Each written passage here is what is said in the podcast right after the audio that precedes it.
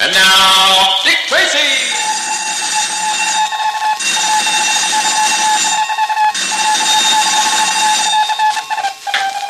This is Dick Tracy on the case of the careless Black Widow. Stand by for action. Let's go, men!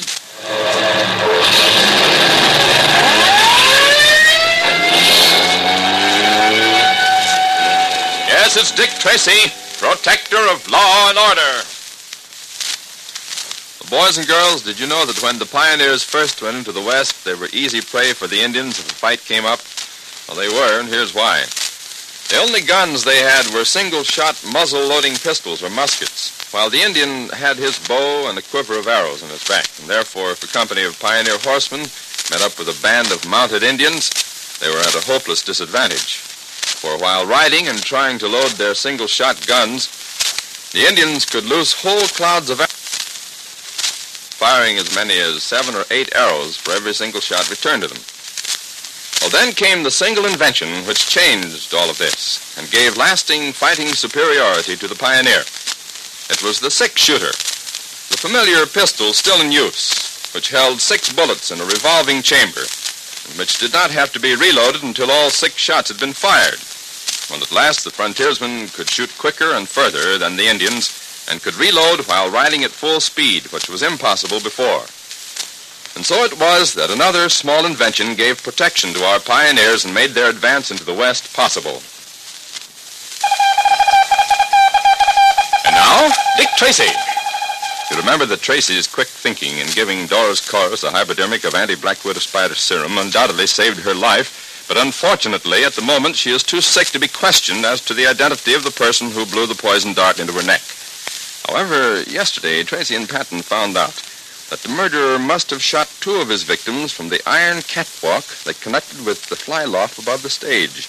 They also discovered that the fly loft had a fire door at one end, which led into the front part of the theater, and this was how the killer must have escaped.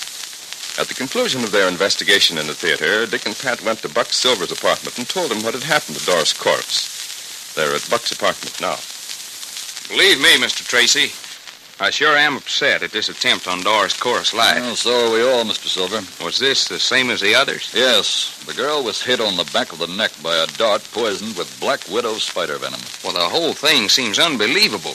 This is the third time the killer has struck. Not to mention a few pot shots taken at Dick and me. Three victims, and you still haven't any idea who the murderer is. Well, Mr. Silver, we're dealing with a person who is both smart and ruthless. And if you'll forgive me saying so, he seems to be a good deal smarter than the police. Any criminal seems smarter than the police until he's caught. If you have any suspects, why don't you put them in prison and stop this wave of killing that's been running through the theater? Nothing would give me more satisfaction, Mr. Silver, believe me. Um, in this country, it's not customary to slap people in the pokey unless you have some evidence against them. Well, who do you suspect? Well, at the moment, I'd prefer not to answer that question. All right, then, uh, tell me this. Am, am I still on your list of suspects? Until a case is actually solved, Mr. Silver, I suspect practically everybody but Patton here. And you know, Mr. Silver, I think sometimes he even suspects me. But as I told you before, I'd have no motive for committing these murders. Possibly the first murder, but certainly not the second. However, I think it highly improbable that you are involved in any of these crimes. Well, thanks for the feeble vote of confidence. Uh, you're welcome, Mr. Silver. Now, there's one thing, though, that I can't impress on you too strongly. I don't want anyone to know about this attempt on Doris Corus's life, but her absence should be explained to the company. Well, I'll take care of that right away, Mr. Tracy. I'll phone my stage manager and give him instructions. Good. Harry should be in by now. If he's not, I may not be able to get word to the cast in time. Well, I hope you can. Uh... Well, hello, Harry. This is Buck Silver. Now, now, now, Harry, listen. I just received word that Doris Corus is going to be out of the lineup for a few days. No, no, it's it's nothing serious. The doctor says she has a touch of the flu, but she'll be all right in a few days. Yeah, that's all, Harry. Goodbye. Did I sound unconcerned, Mr. Tracy? Ah, you were fine. You see, Mr. Silver, as long as the murderer is in ignorance of how much or how little we know, we're in a much better spot to apprehend him. Oh, I understand, Mr. Tracy. You say that Doris Corus was on stage after the show when she is struck with a dart. Yes, that's right. And in the same place that Gibbon Take was when he was murdered. And the doorman swears that with the exception of Doris, every member of that cast had left the theater before Doris screamed. Then the killer isn't one of the people in our show. Well, unfortunately, Mr. Silver, I believe the killer is someone in your show. I give up. Well, I suggest you let Pat and me worry about straightening out this mess. I'd like to, Mr. Tracy. But I can't help but feel that since I'm responsible for this show, I'm in a way responsible for the tragedies that have taken place. And the longer I keep the show open, the more danger that I'm making for the people in the company. I'm going to close it. But, Mr. Silver, that's just what the murderer wants. But if I keep it open, I may be needlessly risking people's lives. Now, look, but... Uh, who's that? Good morning, Buck. Good morning. Won't you come in? This is a surprise. Uh, this is my uh, ex-fiancée, Miss Vocal Cord. Ah, yes, Miss Gordon, are old friends. Buck, I came over to talk to you about that stupid meeting that the company had to force you to move into another theater. I just wanted to tell you that I don't think you ought to move just because Time Step got all those crazy people steamed up. Well, you needn't worry. I'm not going to move the show. Good for you, Buck. Nope, I'm not going to move the show. I'm going to close it. Oh, no, Buck. Oh, yes, Buck. But every cent you own is tied up in the show, and it's a big hit. What do you care about my money? You're the one who broke our engagement. Stop talking like that, Buck. Uh, Mr. Silver, there's no legal way that I can prevent you from closing this show. But if you do, I'll be a great deal more than just annoyed. I'm from Texas, Mr. Tracy, and down there we have a habit of doing what we feel like doing. I'm closing the show so that no more accidents take place. I'm holding my temper with a great deal of difficulty, Mr. Silver, but I make one last plea. Keep the show open so that we can bring this criminal to justice. You'll be putting a lot of people out of work, and that isn't fair. Jobs in hit shows are hard to find. If you'll just keep the show open, Mr. Patton and I will guarantee that there'll be no more accidents. Oh, please don't close it, Buck. Please. Please. All right. I, I guess I was just being kind of stubborn. I'll keep the show open if you think it's the right move. Certainly do, and good for you, Mr. Silver. All right, Patrick, come on. We've got a lot of work to do. Okey doke. Uh, goodbye, folks. Goodbye, Mr. Tracy. I still don't understand why, after busting our engagement, you keep worrying so much about what's going to happen to me. Well, can't you see, Buck? I'm just as fond of you as I've always been. It's just that I didn't think we'd be happy together. The theater's in my blood, and even after I'm married, I'd want to keep up my career. And all you want is to settle down on your ranch. I just know we couldn't make a go of it. That's why I wouldn't give you your pearls back for a couple of days. I wanted to make you mad at me so that you could forget me more easily. But I did bring the pearls to the theater opening night of the show, Buck, to give to you. And then they were stolen, and all those awful things began to happen. Oh, I know you had nothing to do with the pearls being stolen, Vocal. But, but look, if if going on with your career is the only thing that you're worried about, well, stop worrying. I'm not going back to my ranch. I like show business. So what's wrong with us both having a career in the theater? Well, there's nothing wrong with it, Buck. Then, uh, then what do you say we uh, we get uh, re-engaged? Oh, let's, Buck. Let's. Oh, this sure has been quite a morning. Yes, it has. I think it's the nicest morning I've ever known.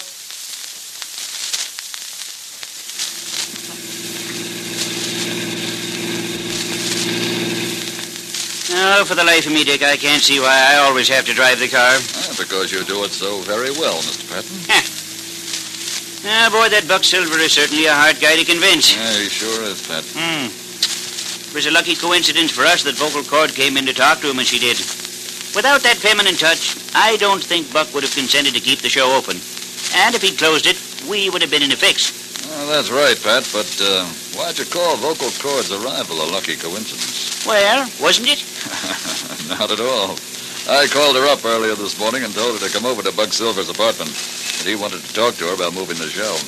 I was afraid that when we told Buck about the attempt on Doris Corus's life, he might get stubborn on us, close the show, and go chasing off to Texas. But with Vocal in there pulling over our side, now, we've turned the trick. My, my, Uncle Richard. Aren't you the sly little rascal, though? Well, it's been pretty apparent that Buck and Vocal are really crazy about each other. All they needed was some third person to break the ice and get them together again. And I would be surprised if they were getting themselves kind of re-engaged right now. Hmm. You're not only an old conniver, but you're Cupid, too. You get it? uh, we're digging today. Sometimes, Dick, I don't know how you do it. Eh, just call me the little matchmaker, Patrick, and let it go, Ben. I think that's the theater up ahead, Ben. Better slow down. I hear, O master, and obey. Mm. Uh, come on, Patton. Let's get out. Right. Let me take your hand. Well, what are we going to do now? Climb fire escapes? That's exactly right. You know, there are plenty of easy ways to get into this theater. Why do we have to climb up the fire escape? Because I hope to find a piece of wood. A piece of oh. Well, that of course explains everything. Come on, let's go.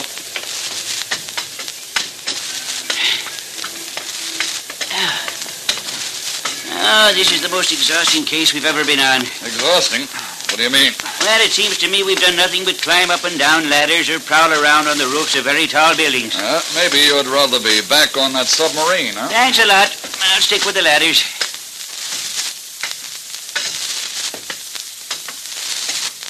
Well, let me see. I think this must be the exit door from the theater balcony, Pat.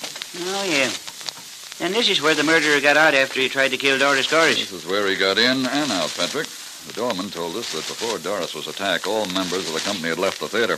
Now, therefore, the murderer must have doubled back through here to commit his crime. Yeah, but these exit doors are open from the inside, but always locked from the outside. How did he get in? Well, that's what we've got to find out, Pat. Let me see. The murderer probably propped the door open from the inside before he left the theater. But we were on the stage when he tried to kill Doris, which forced him to make a quick getaway, and he didn't have time to cover his traces. Yeah. And I guess he didn't. Hey, wait a minute. What's that funny looking thing? Ah. Patrick, that's it. That's what he must have used to prop the door open with. Say, wait a minute. Be careful picking it up, Dick. It might have fingerprints on it. I'm wrapping it in my handkerchief. It's a funny looking thing. What is it? It's an aluminum tap, Pat. Dancers use them on their shoes. In a moment, we'll return to Dick Tracy. But first.